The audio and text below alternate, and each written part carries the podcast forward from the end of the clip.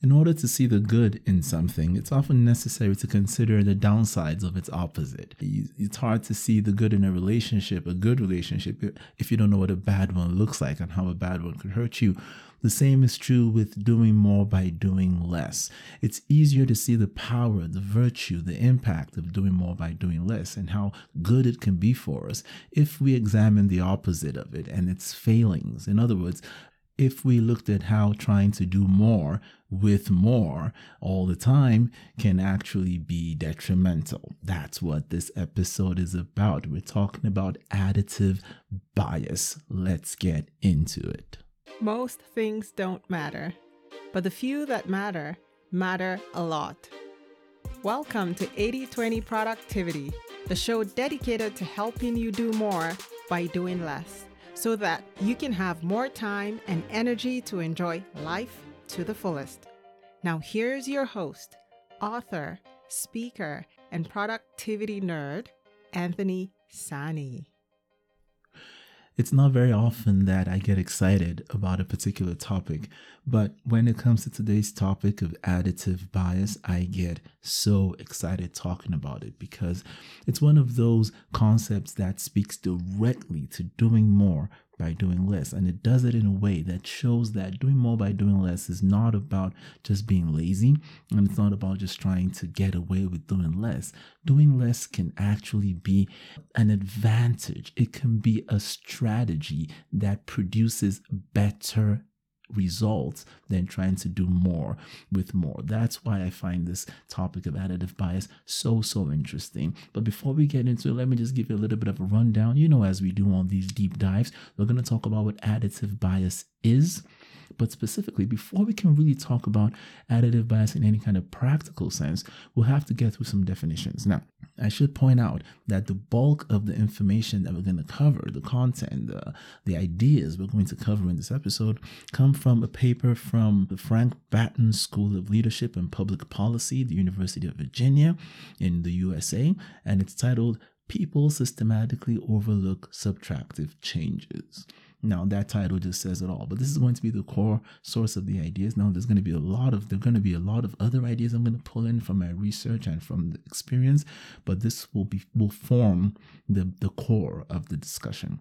And why I like this paper is I think it's the first really definitive paper on this concept of additive bias. Interestingly, the paper never, I didn't see the term additive bias, additive being A D D I T I V E, addition, additive bias. I didn't see that term in this paper explicitly. But if you looked for additive bias on the internet, if you, if you did a search for it, that is, is the same concept that's being described in the paper. But for some reason, they didn't call it additive bias. I suspect the additive bias additive bias term came after the fact. So there'll be a few definitions we have to get through very quickly so that we can kind of be on the same page with what's going on with the content in the paper. And it'll also help us understand downstream some of the ideas that emerge from this conversation. Now, the first thing we're going to have to define is what a bias is right? We'll define that very quickly. We'll also define what problem solving is because we'll see that additive bias is in the, is often in the context of problem solving. Even if it's in the context of creating something new, you're typically trying to create something that solves a problem or create something that solves a problem better than something else that exists. So we'll talk about problem solving really quickly, lay out the framework for that, and then we'll get to define what additive bias is specifically, and then we'll talk about why additive bias probably exists in the first place. We'll talk about the conditions for additive bias, that is, the conditions that under which people tend to exhibit additive bias. We'll talk about the disadvantages of it, obviously. Then we'll talk about how you can overcome additive bias, which essentially means that when you're faced with a problem, you don't default to the additive solution. You consider some other potentially more creative solutions and potentially superior, as we'll see, solutions. And at the end of it, we'll, we'll also talk very briefly about we'll talk about how the limitations of of of not adding. So in other words when you should be adding things it's not it's not clear cut but we'll, we'll do we'll take a jab at it and see when when that's appropriate. So let's start off right away. This is going to be this might be a long one. So let's start right away with first of all defining what a bias is. So what is a bias? Um, often, when people think about the term bias, they think about prejudice, right? They think about people being biased against other people. In other words, it's a very human centered approach, biased against a certain type of individual, maybe based on race, gender, etc., the, the, the talking points of the day. But strictly speaking, from a scientific perspective, a bias doesn't have to involve prejudice. It may it may involve prejudice absolutely, but strictly speaking, a bias is simply a tendency to think a certain way. The way the academic definition of it is that a bias in psychological terms is a tendency it's just a tendency, right? A tendency to respond in a certain way. In other words, to favor a certain approach, a certain response when making some kind of choice. And that choice condition is, is very important to understand when it comes to biases. An example is the social proof bias. Most of us, when we are faced with a decision where we don't have enough information, we will tend to go with the majority. That's why Amazon reviews carry so much weight. That's why sellers on Amazon will sometimes go to rather shady extents, take shady measures to secure reviews because they know when people are shopping on a place like Amazon where there's just so much, right? So much choice, they will look at the reviews. This product has 70 reviews, mostly positive, some negative. This other product product has 2000 reviews and they're almost all positive. Well, this one must be better. That's how our brain, that's one of the biases that our brains and our as people have toward making a choice about perhaps what to purchase. So that's all a bias is. It can be prejudice, but it doesn't have to be prejudice. It doesn't have to be directed at a person. It can be directed at a thing, something. It can be directed at a concept, an idea. So that's what a bias is. The next thing we need to define is what a problem is. Well, we all know what a problem is. Specifically, we need to define what problem solving is. How does how how how do we define solving a problem? Specifically, the process that we typically go through mentally, even if we don't recognize it in an explicit way consciously, that that's what we're doing. What is the process, the cognitive process involved in problem solving? This is important because once we understand what the bias is, and as such, understanding what additive bias is, then we understand the process for problem solving, then we can see how additive bias fits into your problem solving model, your problem solving process. With that information, then we can really attack additive bias, attack at least where it shows up in the process.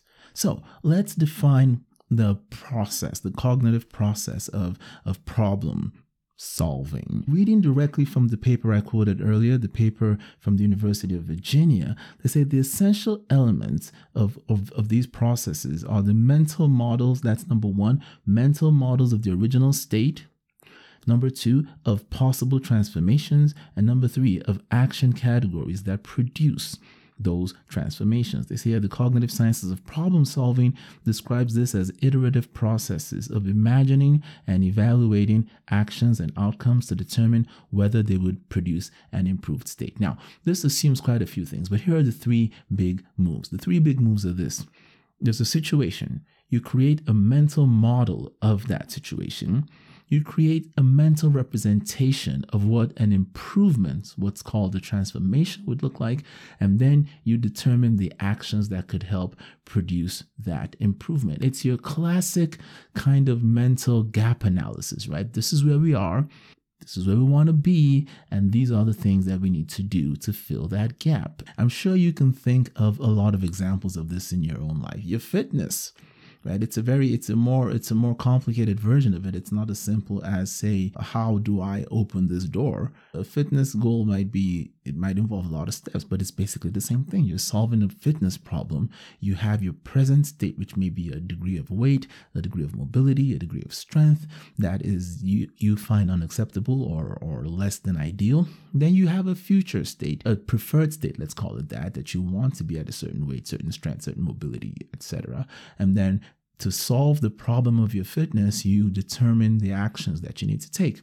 That seems to be the three-step model or the three the three phase, the three component model for problem solving. And that's important because now that we know what a bias is, as we've already seen, a tendency to respond one way or the other when making a choice, and we know what a problem solving model looks like the identification of a present state, as it were, a future transformational state, and the actions required. Now we can talk about why additive bias is so powerful. But before we can decide to define why it's powerful, let's go ahead and define additive bias itself to begin with. So, what is additive bias?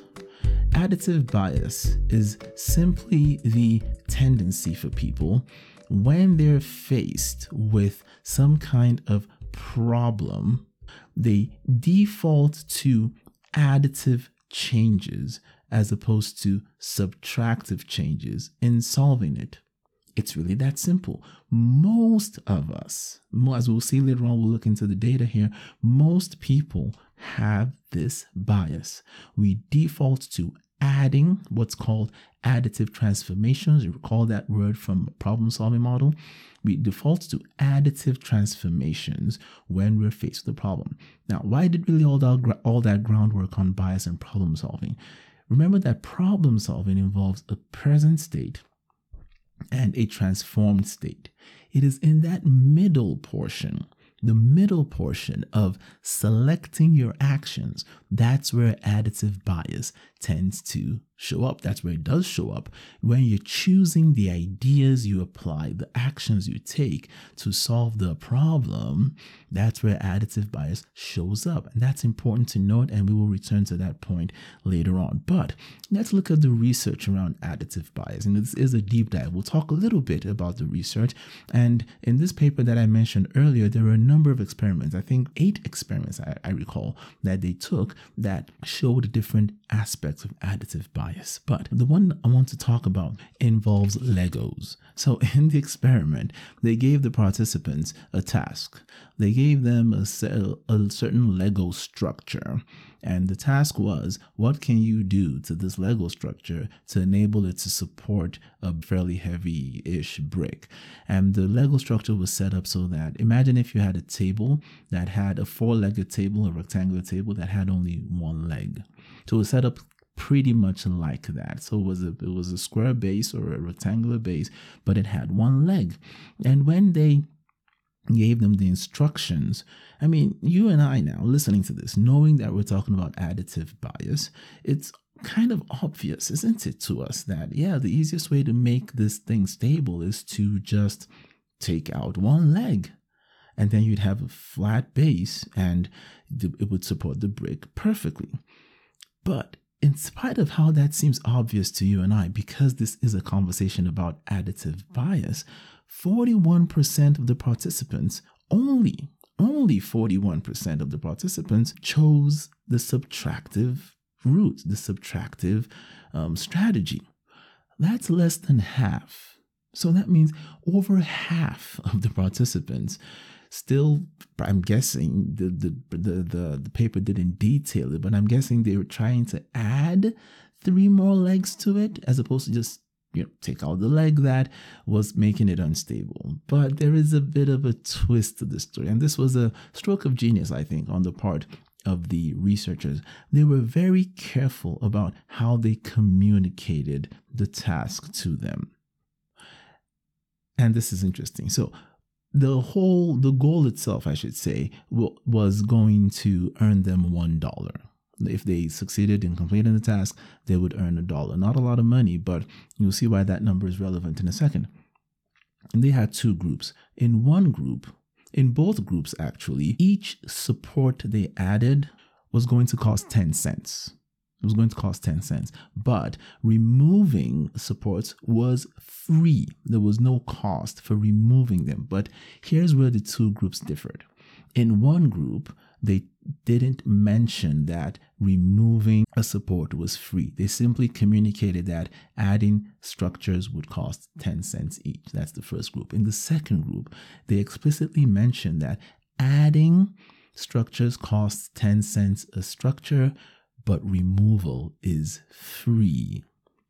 This was a really clever move on the part of the researchers to see how they called it the cue, right? If there was a subtraction cue versus the group without a subtraction cue, how much of a difference would it make in their approach to solving the problem?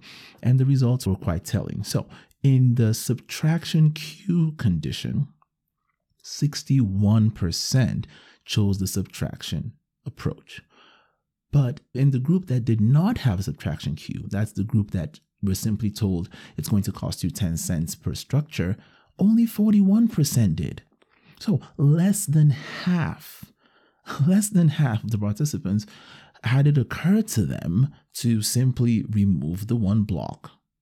But remember, they were not cued verbally in the instructions to do so. But you would think, right, that even if it costs 10 cents to remove a structure, even though they weren't told that, it's still cheaper, regardless, to remove one structure, 10 cents, and keep 90 cents than to add three more and, and lose 30 cents. It sounds so obvious, right? But this is a testament again to our tendency to opt for adding. They, t- they took one look at that thing and thought, oh, I, I know what's going on there. It needs three more legs, as opposed to thinking it needs one less leg.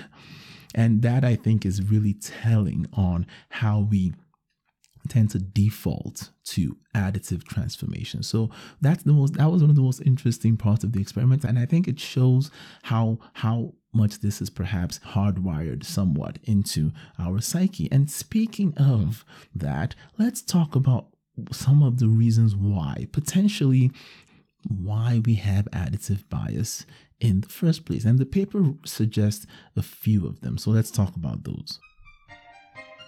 Okay, why do we potentially have additive bias uh, at all?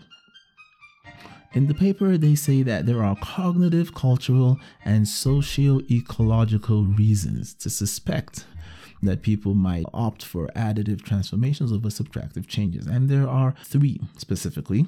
Number one, they suggest that, you know, additive changes may be easier to process, right? It's easier to just add something and fix a problem than it is to remove something. And this is something they attribute to the fact that before you can remove something, you first of all have to understand, you know, what it is. First of all, have to understand what it is. And this is a really important point. For me, this is one of the subtle but powerful lessons, insights that I got out of this study of additive bias is you often think about what we like on this podcast, doing more by doing less. We think about it, a lot of people think about it as lazy.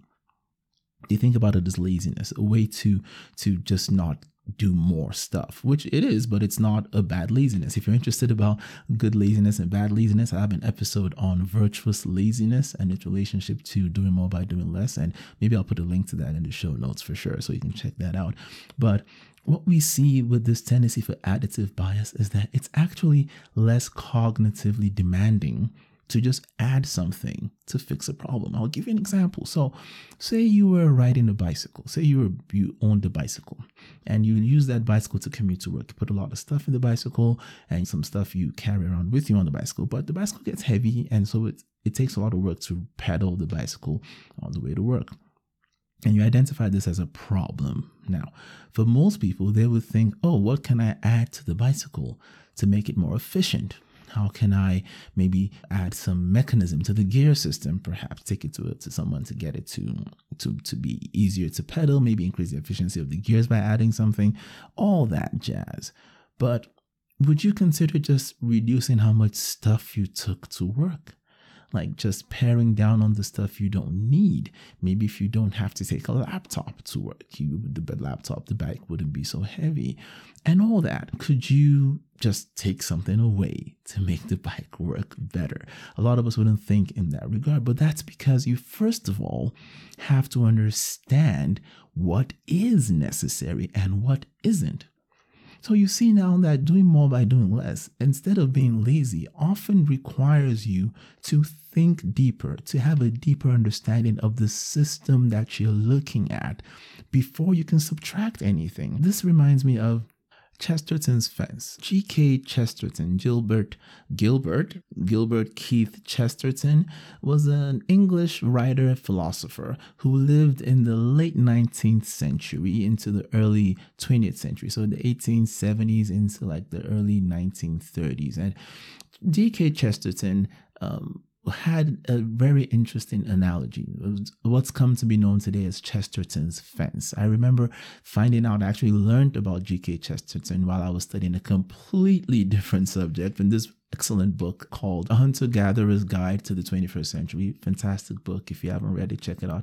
It doesn't really talk about doing more by doing less, but it's a good book nonetheless. And I credit my, my discovery of Chesterton to reading that book. Chesterton's Fence is best described in a, in a short little story.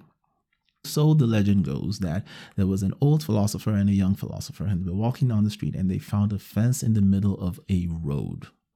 And the young philosopher said, Let's get rid of this fence, it is in the way.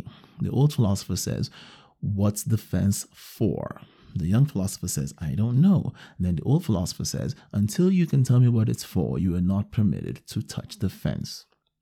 And that is really the concept of subtraction, isn't it? Before you can subtract something, you have to know ideally, before you can subtract something intelligently, you have to know what it's there for. This is an example of second order thinking and it's it makes a strong case for why doing less to do more is actually contrary to being lazy it requires a deeper level of understanding and thinking. So first order thinking is very simple. Action consequence. Done. That's first order thinking the next degree of thinking is this action, consequence, consequence of consequence. So it's a much deeper level, much more cognitively demanding level. And this issue of cognitive demand we'll come back to when we get into the conditions, right, under which additive bias tends to really show up. But let's finish up this thought here on why perhaps we have additive bias. It seems to be in part, at least, because it is easier to add something, at which point you're working with first order thinking than it is to subtract something because subtracting something means that you have to understand why it was there in the first place and the consequences and the consequences of the consequences of removing it. Let's let's have a practical example. So let's say, for example, you work in an in an organization. This is particularly common in heavily siloed organizations as well. But we'll talk about silos and maybe in a different episode. But let's say you work in an organization where there are certain processes you have to perform, maybe certain forms you have to fill. And when you look at your process, filling those forms feels like an absolute waste of your time. But then when you've stopped filling the form, maybe there's somebody downstream who depends on those forms to be able to do their job.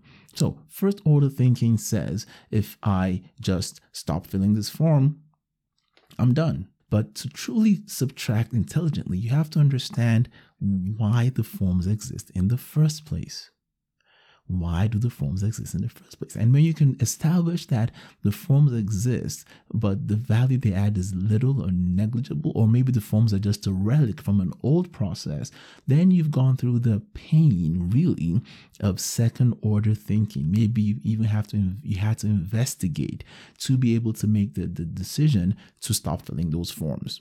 But again, as we have seen, that is much more difficult than maybe adding something. And adding something might be finding a way to automate filling the form. Maybe when you're doing your work, there's a software, a little piece of code you can write, say, for example, that auto populates that form.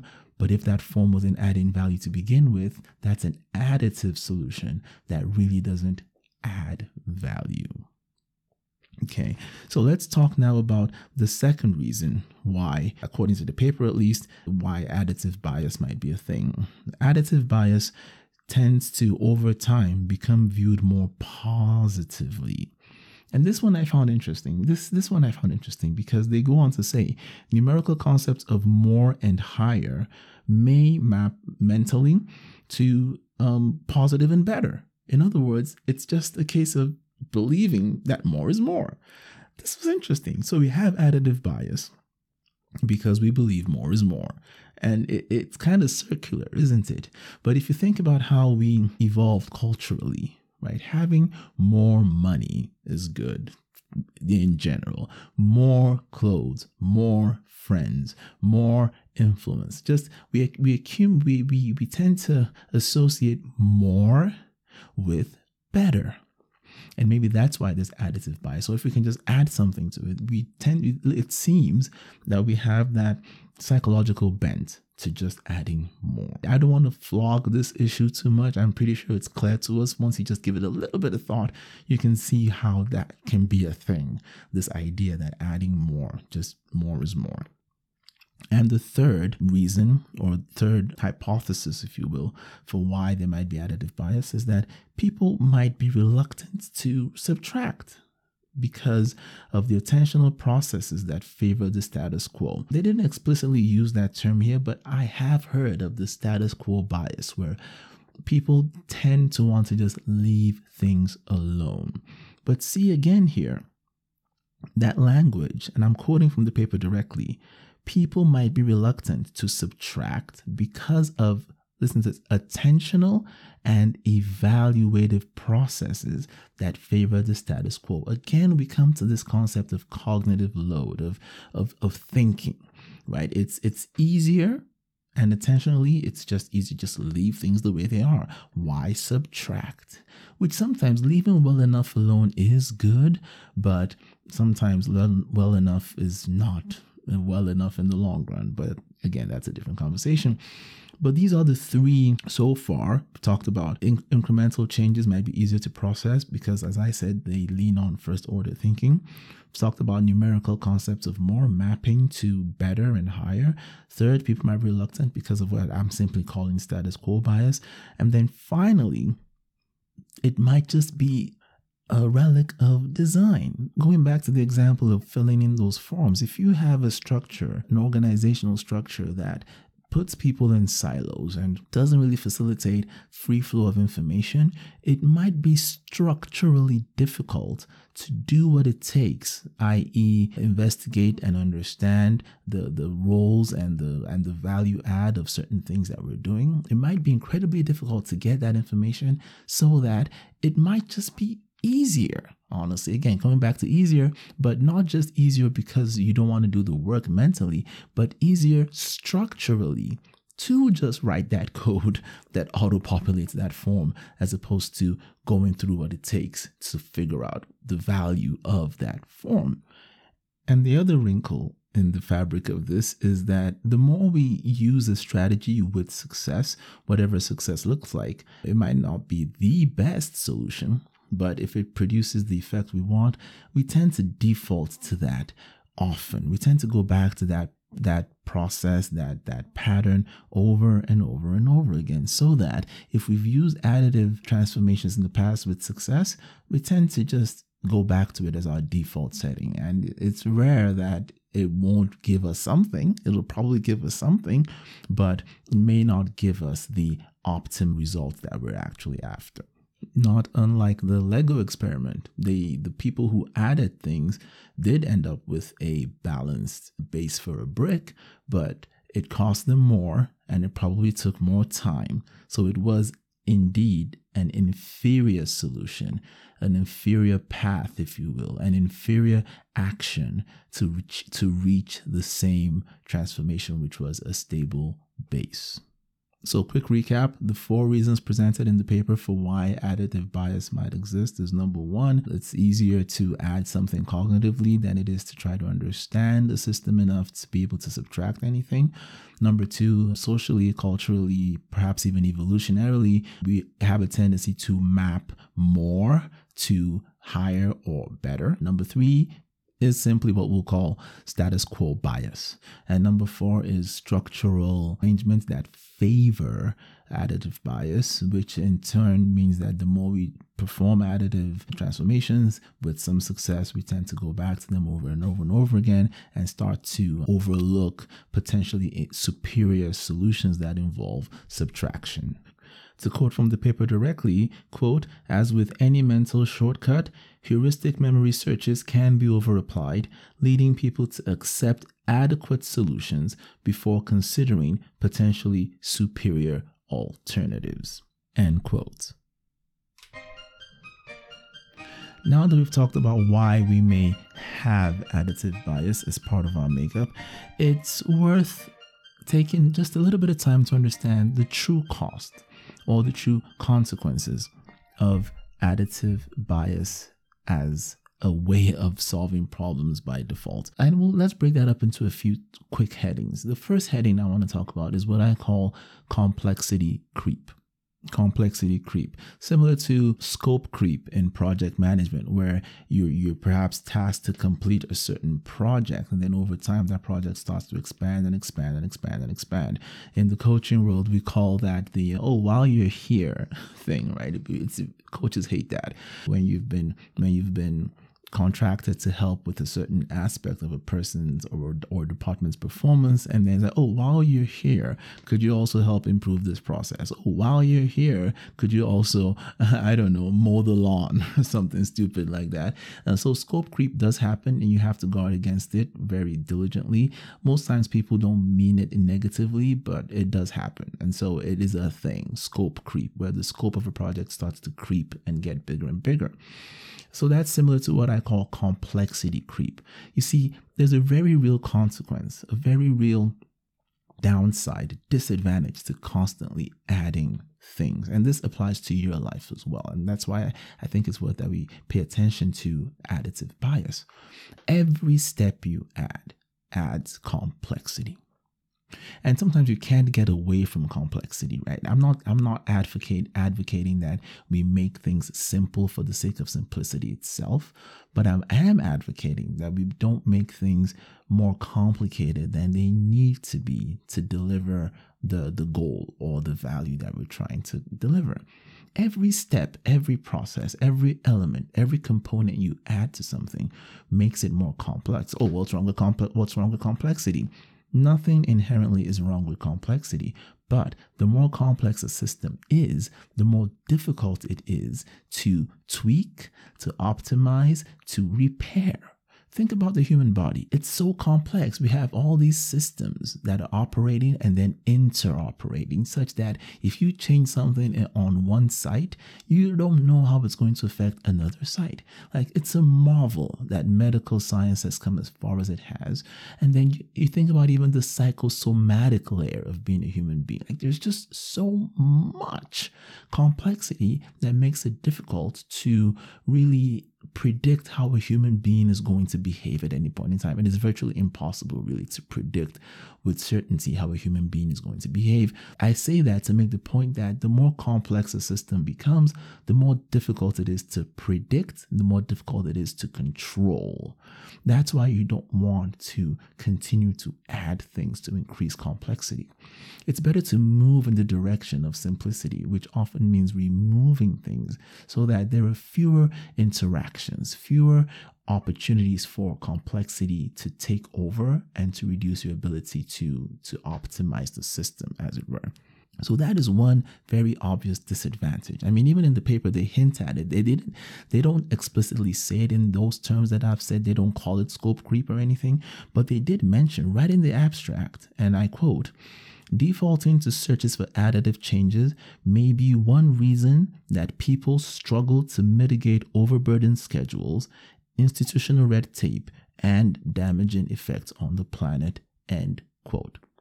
So they recognize that additive transformations, the, the, the bias toward constantly adding things, is doing some degree of harm on both the individual level and they go as far as even saying on the planet overall. And I can definitely relate with the institutional red tape example. One of my first, or I should say, one of my most memorable encounters with additive bias and the complexity creep is a process improvement project that I took part in for a post secondary institution here in, in Canada.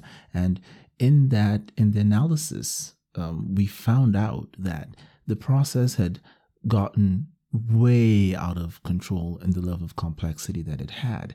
There was a lot of red tape. There were so many approvals and approvals of approvals, and all this happened as complexity creep. Every time somebody said, "Oh, I, I need I need to know when that happens," they added an approval for that particular layer or that particular office, and that happened over and over and over again. And because of that, these people had their own processes that they had to incorporate, and it just led to a, a huge mess. By the time we had gone through the process of determining, again, second order thinking that we had to do over the course of three days, we realized that about 70 or so percent of the steps were completely unnecessary. By adding and adding and adding, they increased the complexity of the system. They had increased the complexity of the software to the point where the, the vendor could no longer support the software because they had altered the software to accommodate this level of complexity so much. And it was just a pain in the butt for everybody involved in this particular process.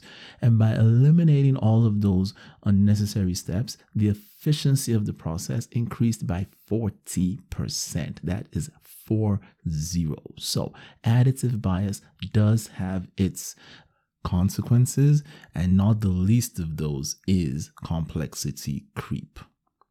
That was the first one. The second one is related to complexity creep, but it talks really about resource consumption.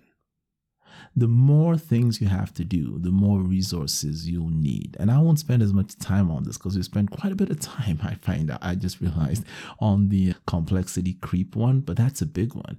But keep in mind that every time you add something, you need resources to add it, you need resources to maintain it.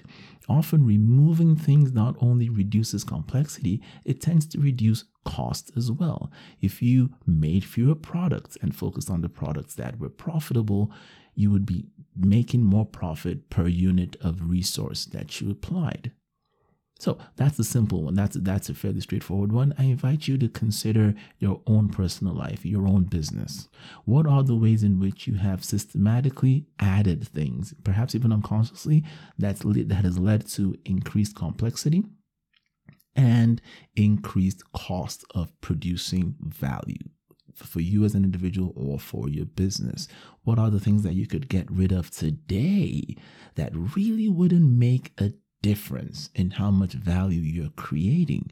Can you start to get rid of them? Get rid of the complexity creep, reduce the complexity, and get rid of the waste that is coming from the resources that every additive change has produced.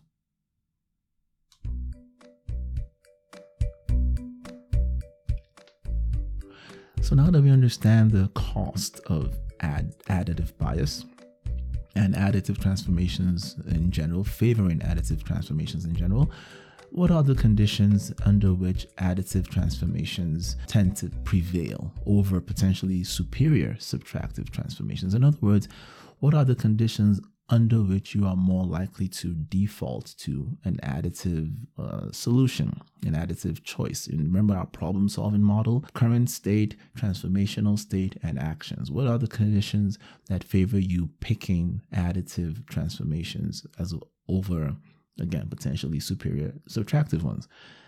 The biggest one, and that's the one we'll talk about here, is just difficulty the more difficult a problem is mentally, the more demanding on your mind or your mental abilities, the more cognitive load a, a, a, problem has, or let's be specific, the more cognitive load you are bearing.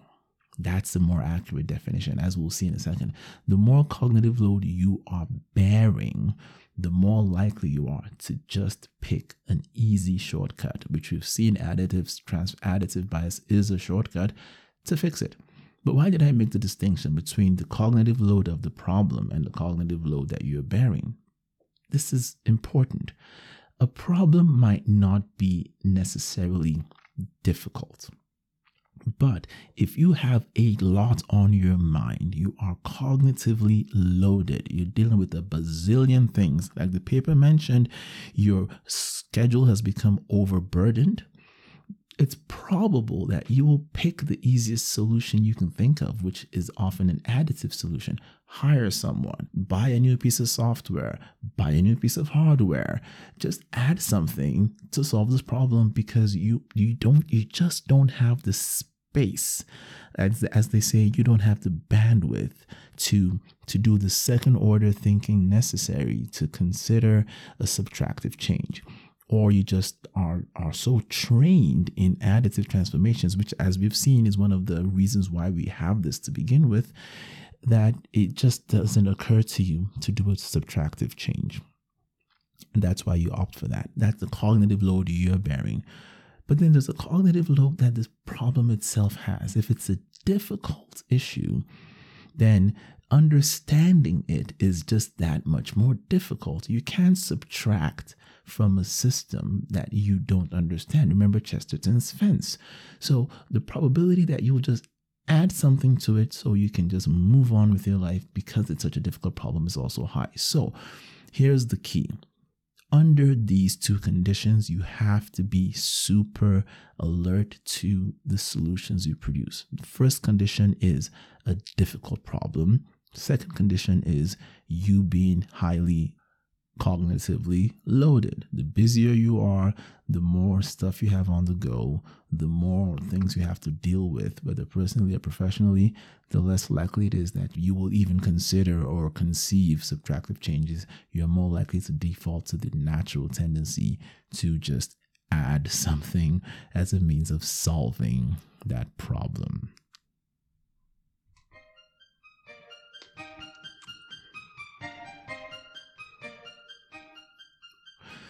So, what can you do?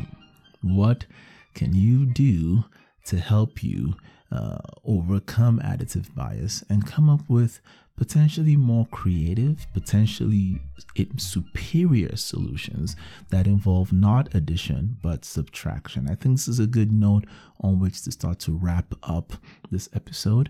And the answer is actually embedded in that example we started with, the experiment we started with, which was the experiment with the Legos. Remember in that experiment, we talked about how in the group that it was explicitly stated that subtractions are free Additions to the structure cost 10 cents each, but subtractions are free. Remember that one? 61%, right, opted for the subtractive, subtractive transformation. The cue, it seems, makes all the difference. If you have a cue in place, some kind of way to remind yourself, which is this episode is a powerful cue, but you will forget about this episode, right? Unless you listen to it over and over and over again. You will forget about it after a while. What's better is to imbibe the habit of considering subtractive changes on purpose.